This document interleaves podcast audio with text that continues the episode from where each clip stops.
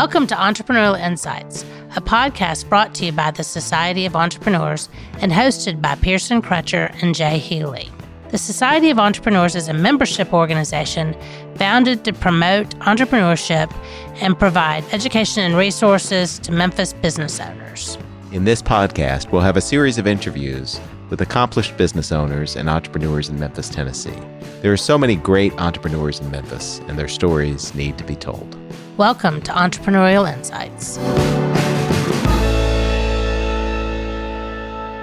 Welcome to Entrepreneurial Insights. We're excited to have our conversation today with Chris Bird. Chris is an experienced entrepreneur who built and ran his first company, Dillard Doors, to the point where he was ready and able to acquire other companies and merge them into what he calls his family culture. The expansion of his business over time is what leads him to the role of CEO and chairman of Dillard Companies. We hope you enjoy this conversation.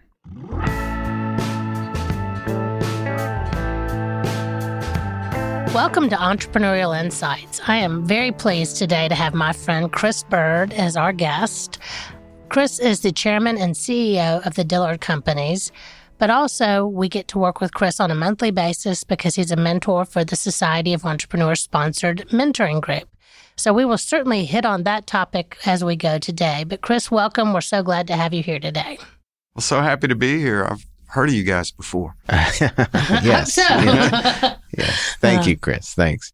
We always like to start with just your personal background. Tell us where you're from originally. I'm glad you're asking me pointed questions like that. I told you don't make me tell my story. I was born in Port Arthur, Texas, lived most of my life in Dallas, a small stint in LA when I was two, Uh-huh. Very brief. a little gig. I grew up in Dallas until uh, almost college time. And then I went to University of Tennessee and then came to Memphis. And I've been here ever since. Hmm, Go Great. Balls. You know, Uh, that's why Chris and I get along Yeah, so I well. guess so, yes. So- Did you see the baseball game last night? Uh, was- yeah, I did. Wow. so, for those that are listening, um, LSU won the College World Series yesterday. So, quite a baseball game. Beat Yes. Florida. That's all it counts. yeah, beat Florida. exactly. and having gone to college in Knoxville, what brought you to Memphis?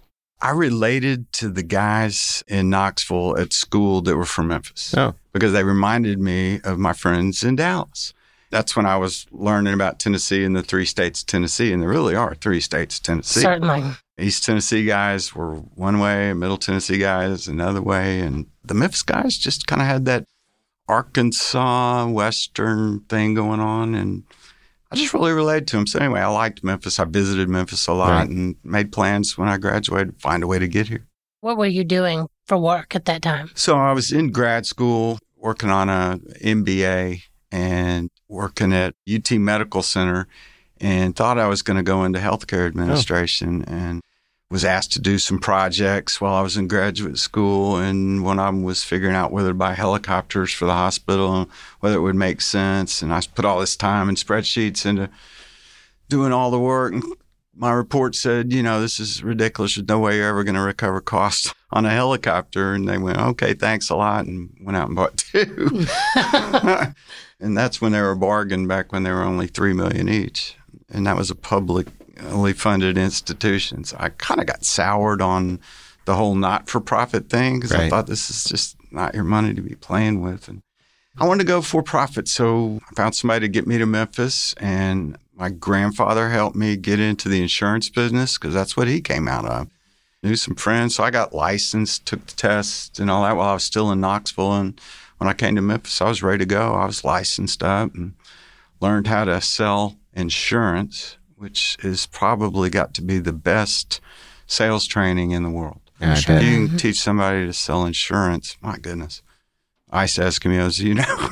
anyway, having that background, it was great. I loved the financial world and I was trained in it. So I thought, well, now next logical step is become a stockbroker. So I did that and got my Series 7 and entrepreneurially joined up with a couple of other ex stockbrokers and formed a little startup that was called the Investment Center of Memphis. And we went to work and we had guys that specialized in all different forms of investments and clients and six months into it we got a little call that somebody might be knocking on the door the next day that had a federal badge and we decided it was time to get out of there It was only later that I found out that one of our principal guys had a little history out in California, and we didn't know that. Oh, my. Mhm. Anyway, we were all out of a job, and we So you learned all kinds of lessons there yeah, I at learned. that job. I mean, it's you? great to learn your lessons early in life. You know, I keep telling my son that. You know, and my daughter, I'm like, just be glad you're not 25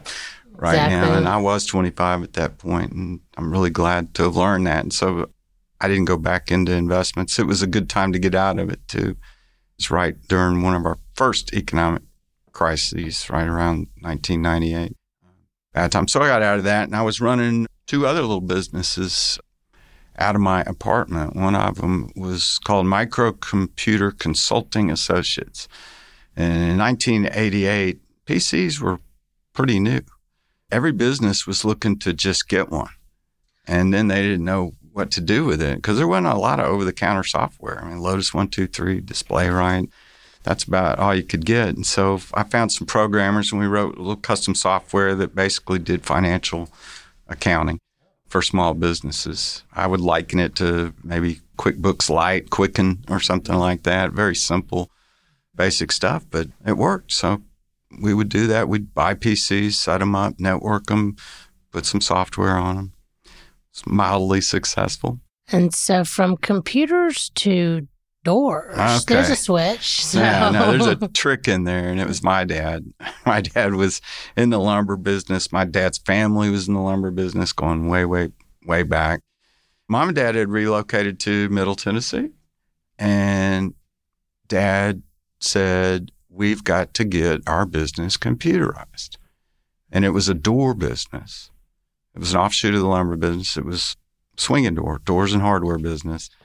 And he convinced me because I wasn't doing that well with the computer company and I was doing some brokerage work on the side and that doesn't really work well either. So I wasn't doing that well. So I was kind of easy pickings and you know, he said, Looking for other opportunities. He's like, come, you know, come be a consultant, come help us. Just get us computerized and you can go back to whatever it is you do. And And you've never gone I, back. next thing I know, I'm writing door hardware schedules and learning the door business inside and out. That company grew into West Tennessee, and I got to come back to West Tennessee. I settled in Jackson, Tennessee, where both sets of my grandparents were from, and I had a lot of history. Did a lot of growing up, spending my summers there. Got to move back there and run a West Tennessee branch for Dad's door company and then they got bought out by a big large Nashville lumber company kind of back in the lumber business but doing it for somebody else and they wanted me in Memphis not Jackson I was like oh that's cool I like that but all in all I I ended up not really liking working for somebody else and after my dad had retired from that business that's when I went back out on my own And then you did that because you had a little conversation. Shows that you always need to be keeping your options open wherever you are. So, sat down next to Mr. Dillard. That came a few years later. So I went out on my own as a consultant because I'd earned several professional designations. And so I could hire myself out as a consultant. And I was doing that and was married then, childless, and I was able to do that. Be a consultant, started making decent money, but had the time to do it and started really looking for a business to buy. And I'd kind of settled in on one. I'd been recruited to buy a company from a good old friend, I think, but the good old friend thought that my good old dad and my good old father in law were going to buy the business for me too. It's like, no. no, didn't- that didn't work. So anyway, that negotiation went on for about a year, basically over price and terms. And that's when I had the lunch with John Dillard, Rotary lunch at John Dillard, and I expressed my frustrations to John. Just, it's taking forever, John. I don't see how we're going to get there. And he says, why, why don't you just give that up? Why don't you just buy me?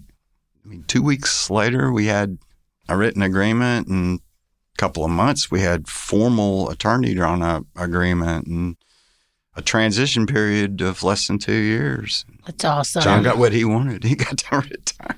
exactly. but I got what I wanted, which was a very, very nice historical Memphis company that had a good set of employees. It only had 12 employees then. Wow. Dillard Door was the name of that company at the It time. was Dillard Doors. Right. It was Dillard Door and Specialty Inc. They did the gates at Graceland, actually, Yeah. didn't they? That is So, true. The company was formed in 1947 by John Dillard Sr. And in 1957, John Dillard Sr. put the gates of Graceland in, installed them, got them swinging, and then built an operator, which really didn't exist. They weren't off the shelf gate operator Oh, okay. Really? back then. So he took a door operator and turned it on its side, Wow. made a gate And now every house in the city of Memphis has one, don't they? Everybody does. John Dillard Sr. was quite the innovator and he wasn't real good at getting patents, and I wish he had because I'd probably own those now. But he designed the doors at the airport baggage claims that open up and your bags start popping out. Oh, wow. Up to then, they just came straight out and didn't have a door that opened, you know. And I guess it was sometime in the when that airport was built, sixty eight ish, something like that, that hijacking became a thing, and all of a sudden we got to secure the baggage claim area. And so John just came up once again, take a door operator, turn it upside down, tie a string to it, open and close the door. Wow. So I know Dillard Door started out, as you said, you had just a few employees when you first bought it, and it's grown into quite a large organization. So you want to talk about all of the Dillard companies and what your business today looks like?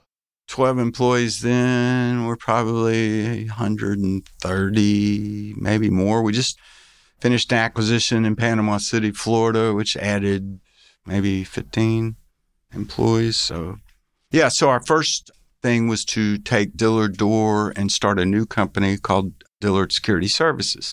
And the whole purpose for that was to recognize the fact that old Dillard Door was actually new and high tech Dillard Security, and our old customers just couldn't seem to get that right. And it was a, a marketing thing. Somehow we've got to communicate to our customers that we're not just old Dillard Door, we are new Dillard Security too.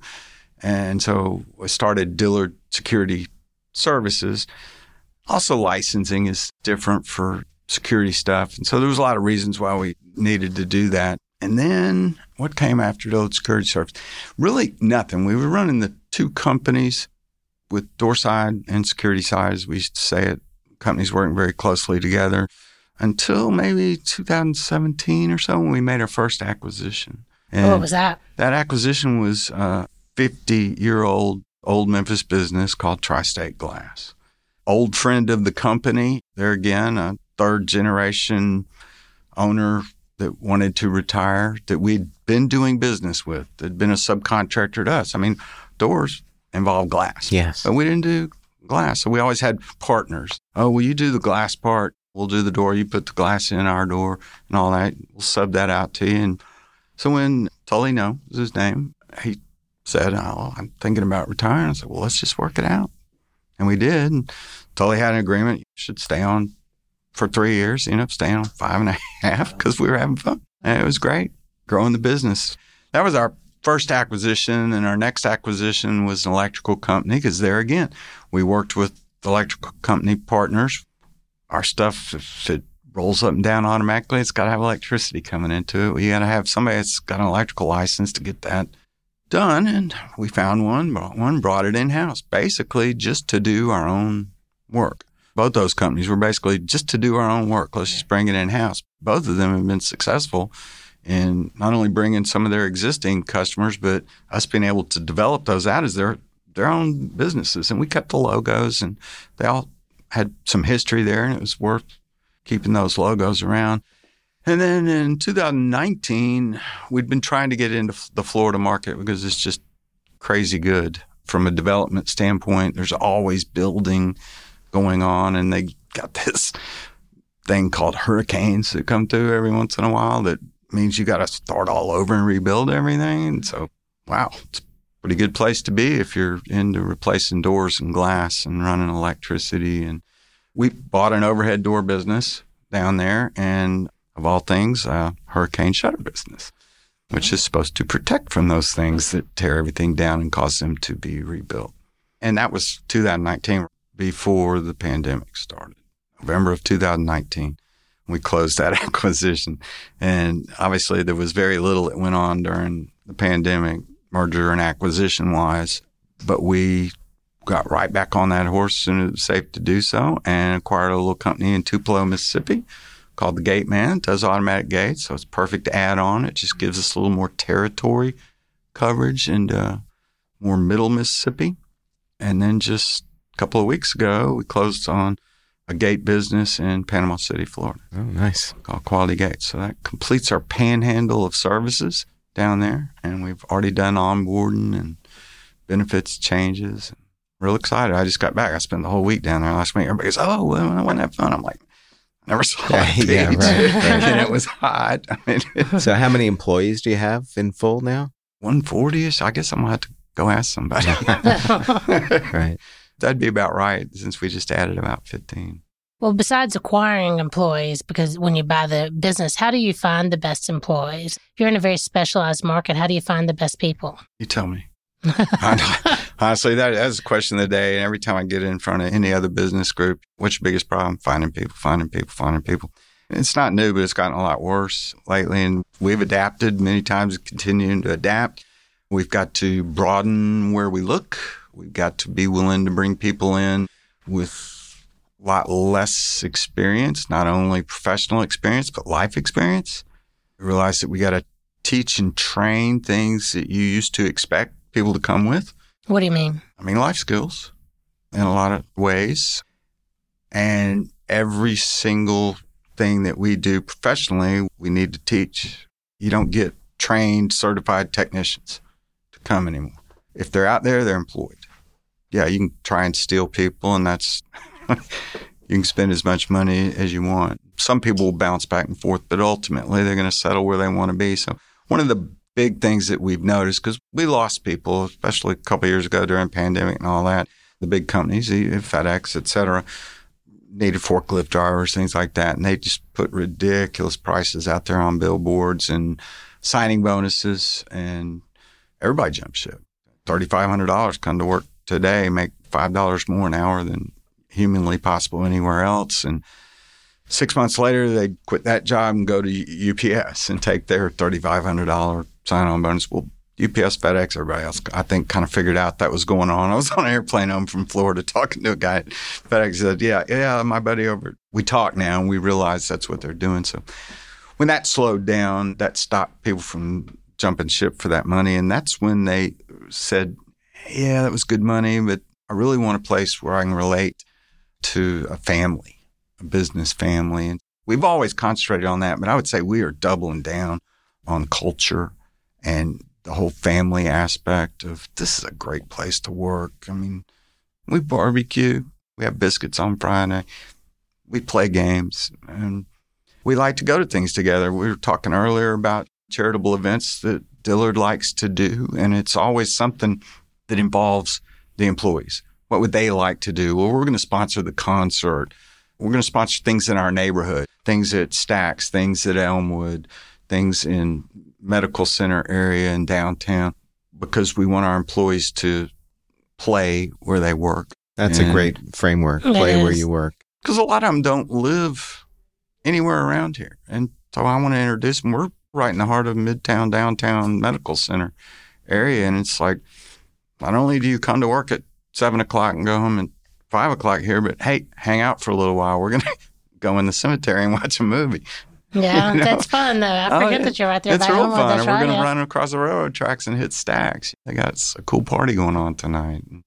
We love doing stuff like that. Or crosstown, we were talking about spinning records and those wonderful speakers. over Yes, there. the yes. listening lab. At the yeah. The Memphis lab, yeah. Listening Lab. Yeah. So fun stuff like that. We're successful in getting and keeping employees. Even if we lose them once, we're going to get them back now. Because the lure of money is always there, but family.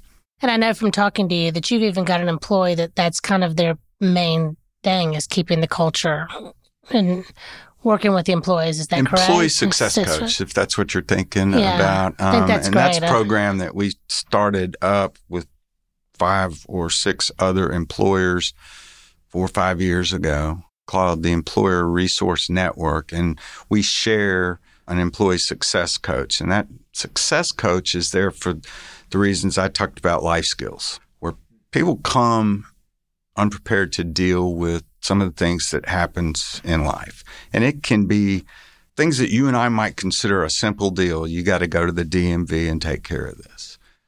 For some reason or another, they don't know it, can't do it, or underestimate the importance of taking care of that thing after an accident, filling out the SR 22 or whatever it is, and they lose their license or insurance because they just didn't fill out the form. Because they just don't know. And they don't know. And then they think it's insurmountable. And maybe they've gotten pulled over and their license is pulled down there and deep. And it's like, oh, well, employee success coach knows the system, can literally pick up the phone, save them a trip to wherever a lot of times and just say, look, it's going to cost you $22.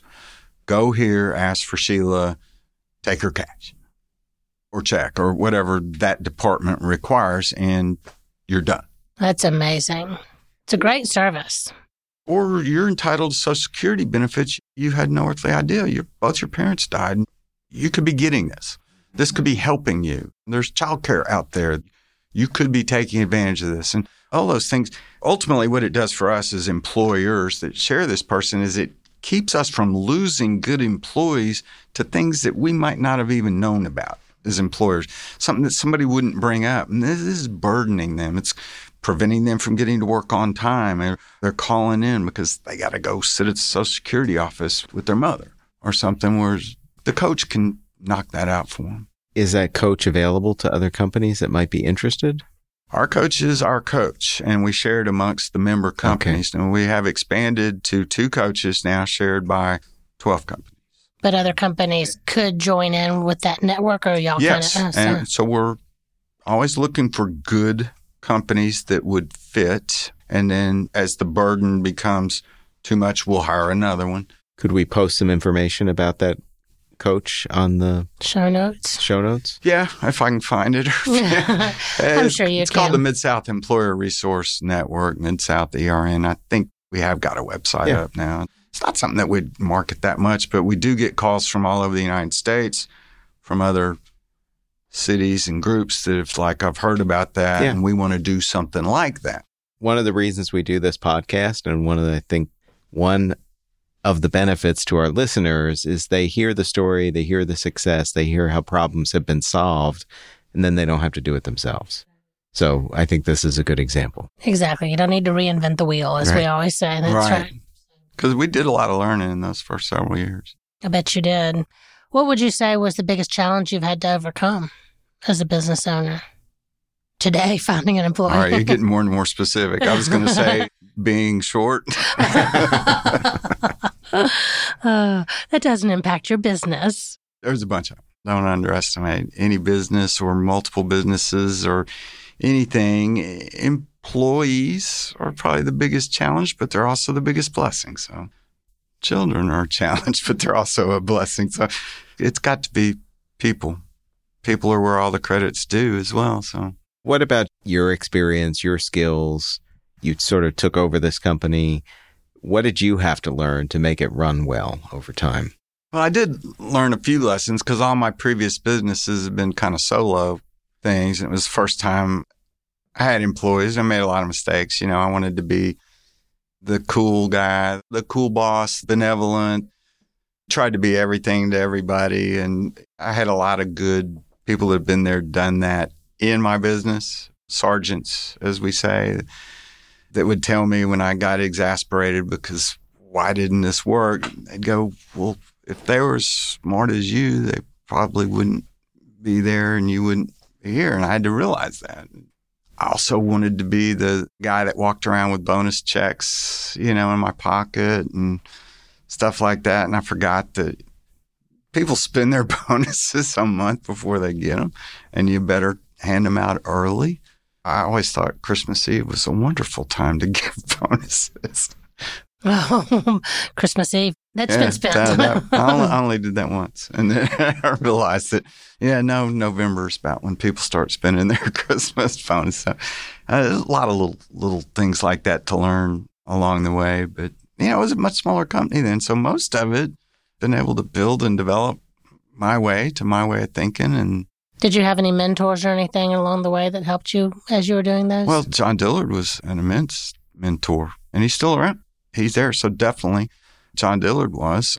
Your dad was a big mentor when I was building the security side. Took me around and introduced me to all, a lot of the existing alarm dealers of the time and good, friendly relationships there.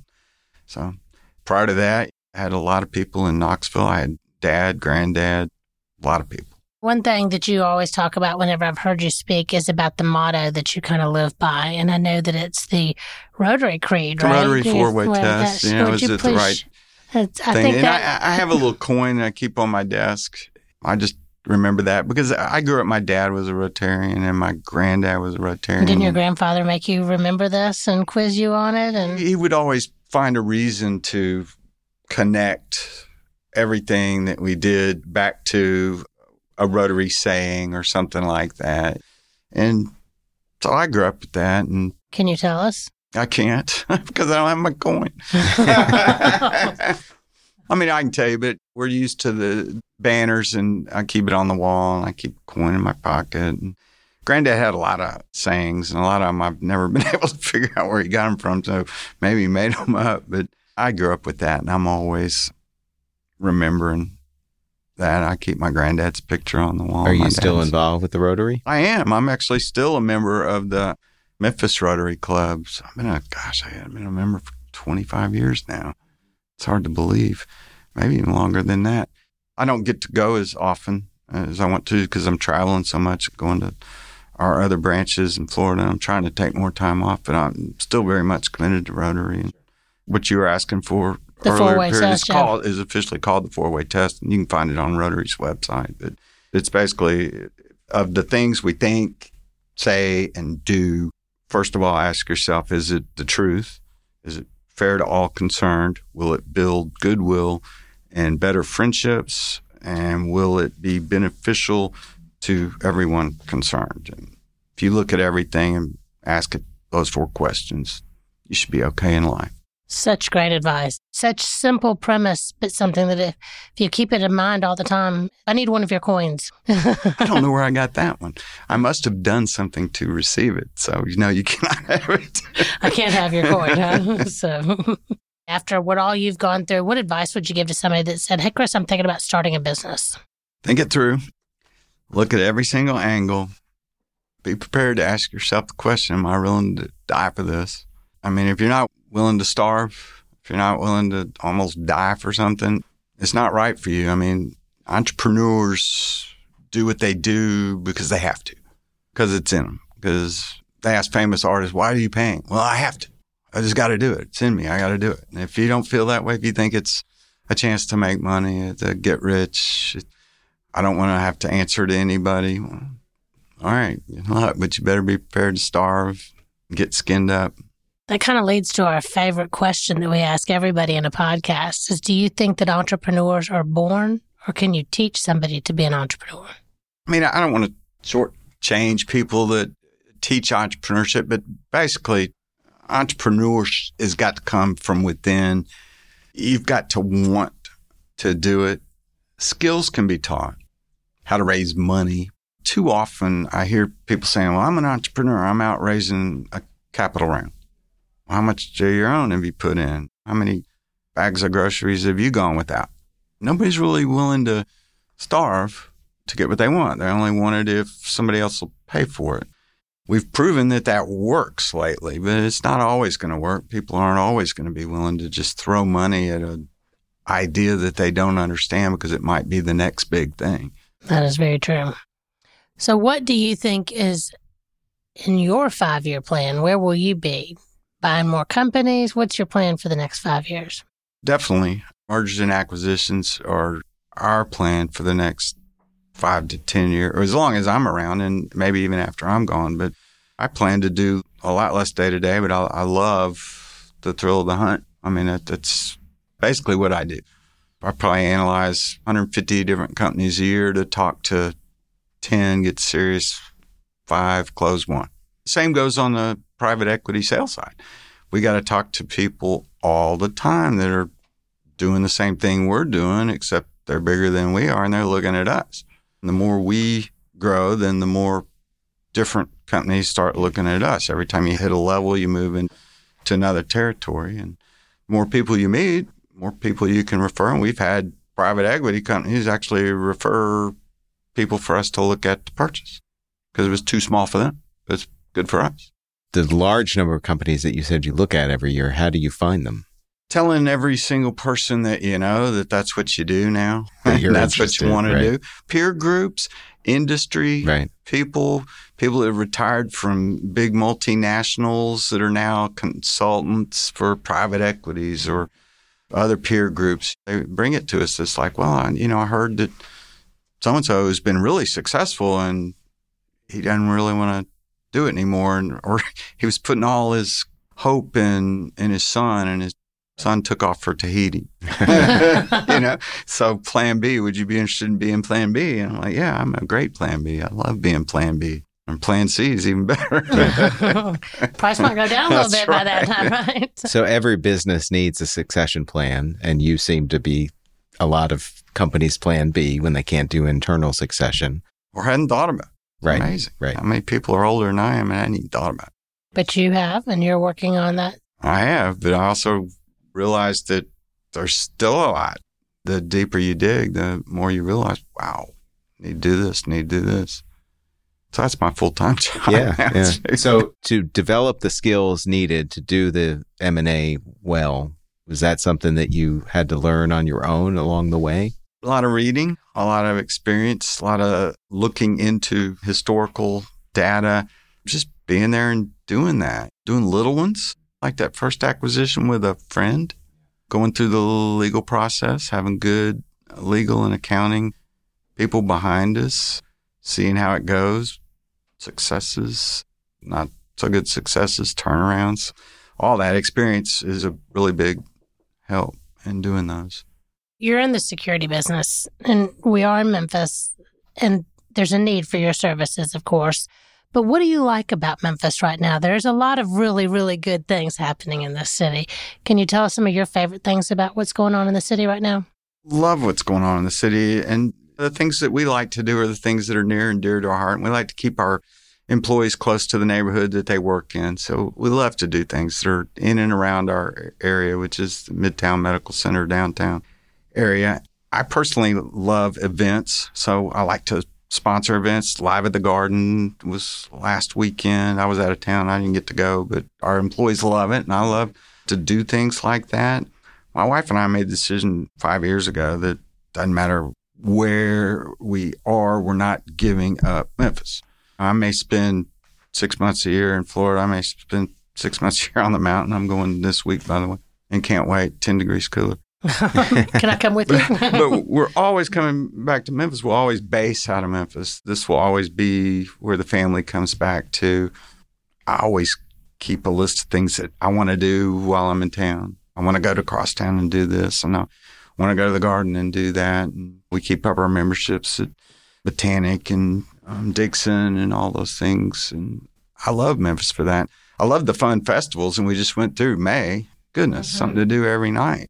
Different. I love it. And I love the fall when it's absolutely gorgeous in Memphis. I love Liberty Bowl. I love sporting events, Grizzlies, Redbirds. It's a pretty cool place, isn't it? It really is. Recently, I was just in the Memphis Sports and Events Center, which is brand new.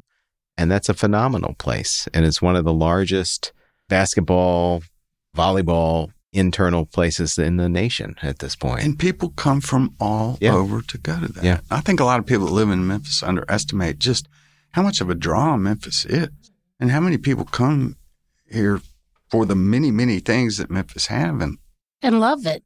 Exactly. There's a lot of really good things happening. So, one of the things that we've talked about is that to be a member of the society, you have to give back to the community. And I know you do that all the time by sponsoring different things, but is there one that's your pet project that you really, really care about the most? one that just came up recently because the night I got back from Florida last Friday night, Crime Stoppers, I was on the board and I was chair of Crime Stoppers for year after year after year. And recently, Buddy Chapman just officially retired as longtime executive director of Crime Stoppers and moved to Florida. Oh, I did not know. And he was supposed to come back Friday night for the annual big fundraiser for Crime Stoppers is a night at the Playhouse on the Square where you get the whole thing and we sponsor that. And I came back and rushed from the airport to get over there because we were honoring Buddy on his retirement. But Buddy got stuck in Florida. He had a family member, had to go to the hospital. So that whole thing. But Crime Stoppers has always been near and dear to my heart, as well as the things that are in our immediate neighborhood, the cemetery ne- next door, Elmwood Cemetery. Our quiet neighbors. the Stax in Soulsville down the street and a lot of things in our neighborhood that we're trying to do to fix up and clean up. What's the purpose of Crime Stoppers? Crime Stoppers takes anonymous tips where people wouldn't want to call the police for fear. They need to stay anonymous, and Crime Stoppers actually pays money for it. People that just want to know that their name's not going to get out there, and you also got people can literally like tell on their brother if the money's right. You'd be amazed just how many crimes get solved only because of that tip. Somebody somewhere knows something about every crime. No crime happens that there's nobody that knows. What do they get paid? I'm just curious. It can range, gosh, what's the low? $200, I think, is the absolute minimum for turning in somebody that's just somebody that's already wanted for something and he's got a warrant and, oh, I saw him, he's across the street. All right, 200 bucks. And then up to 10,000. And then you have what's called special rewards where a group or somebody related to the victim or something like that raises some money or pledges some money. And that's limitless. And we've Well, seen that great. several times and it, it works. It's really cool. Absolutely works.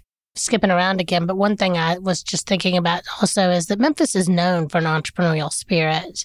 Why do you think that is? I don't know. Isn't there a book called There's Something in the Water? Uh-huh. there might be available a novel for anyone that's listening and wants one. So, thanks, maybe it is Thanks for the something in the promo. something in the water, maybe. I don't know whether it's just the history going back, if it had something to do with yellow fever or any of Memphis's historical tragedies and things that made people resilient and it's a special place, no matter what. No it matter is. why, well, right? entrepreneurs foster entrepreneurs. Do you find it pretty easy to do business here? Because you talk about the different community groups. I feel like Memphis, people here work together. I mean, you just came from an NFIB meeting and working on with other business owners on situations. Do you find that very helpful? Absolutely. I mean, and Memphis business people get out and do things. There's chamber events, and if you get out and go to these things, you're always looking to help each other out. And I know somebody. I can put you in touch with somebody. And somebody says, Well, I can help you out. Do you know this guy? Memphis has a very strong business network. And I've heard other people that are in business communities elsewhere say that it seems to be somewhat unique that when we go to chamber events in Denver, everybody's contentious. Nobody wants to help each other. They're all basically trying to get information out of each other. There's a lot of collaboration in Memphis between I can help you, you can help me. Everybody seems to work together. So maybe that is unique because I've heard it's definitely not that way in a lot of other cities. So, what do you like to do for fun outside of the business these days? Go to Florida, go to Monteagle, travel. I'm hoping to travel more and more. Other than that, the fun stuff that I do is typically here. It's just being out in the community. There's plenty to do here. What is something that our listeners would be surprised to learn about Chris Bird? Secrets. I don't. I have none. You don't want to share your secrets, Chris? I have none. I would have to think long and hard. I really don't. I think I'm pretty open. don't you have a unique business over in Arkansas or Mississippi? Conforms. It's not really a business. Well, it is. It's a legitimate business. It's really a duck hunting club. Ah, I see. It's called Pecan Farms, and we did try and, well, we mostly bought pecans and relabeled pecans, and we're trying to do a playoff. I mean, we had a charitable thing where we wanted to take kids from inner city Memphis over there to actually pick up pecans. We had several orchards, pecan orchards that we don't own, that sold all their pecans to mass pecan people. And the way they do that is they come in with a tree shaker, shake trees, catch the pecans, and then they're gone. I mean, literally in one day. They can do 100 acres one day, and then they're gone. Well, that is not all the pecans. It's just the quick and easy ones. So there's tons of pecans, one left to fall and two on the ground. You get a whole bunch of people and go over there with buckets. The orchard guys will say, all the pecans you can pick up, you give us half, you take half. That's our deal. And we're like, well, this is cool. That is cool. That was the thinking. We never really got successful because the Arkansas pecan farms had a little problem producing pecans, fruit, because of a drug chemical that's sprayed on to kill hogweed. It's called dicamba. and Oh. it prevented the pecan. So we went through two, three years of no pecans. Ooh. And so we just lost momentum and hadn't done anything with that. Started as a duck hunting club, turned into pecan farming. Okay. oh, that's surprising. that, that is surprising. There you go. Right. So, final question. you going to keep me here all night? Yeah, Mike. final question. What are three things you can't live without? Oh my goodness. So food, sleep, Did you say soap? food. Oh. I'm like, okay, it is hot here. The older I get, the, my needs are more basic. yes. It's always friends and family and faith. I know everybody says that, but it's definitely true. I'm, I'm very thankful for my family. I have great three kids, beautiful, wonderful wife. Everybody takes good care of me. My employees, my extended family, those that help me get where I am, and those that are, continue to propel us forward every day. Those things I, I could not live without. Sometimes I think about it. If I, if I didn't have the business, and I know that ultimately I got to prepare for not, but I always think that I'll somehow be connected. And for some reason, I was alone without family. I don't know that I can function. And I have great friends too. Very good. I think that's a pretty good note to end on. So It thank is. you so much for being here today, Chris. That was wonderful. I really, really appreciate it. Well, thanks, you guys. Thank you, I knew you had fun up here. I had no earthly idea how much. We do have a good time. Yes, we do. Very good. Thanks, Chris. It was good to see you. Love it. Thanks, guys. We hope you enjoyed this episode of Entrepreneurial Insights with Chris Bird. If you want to learn more about Chris or the Dillard Companies, please see our show notes.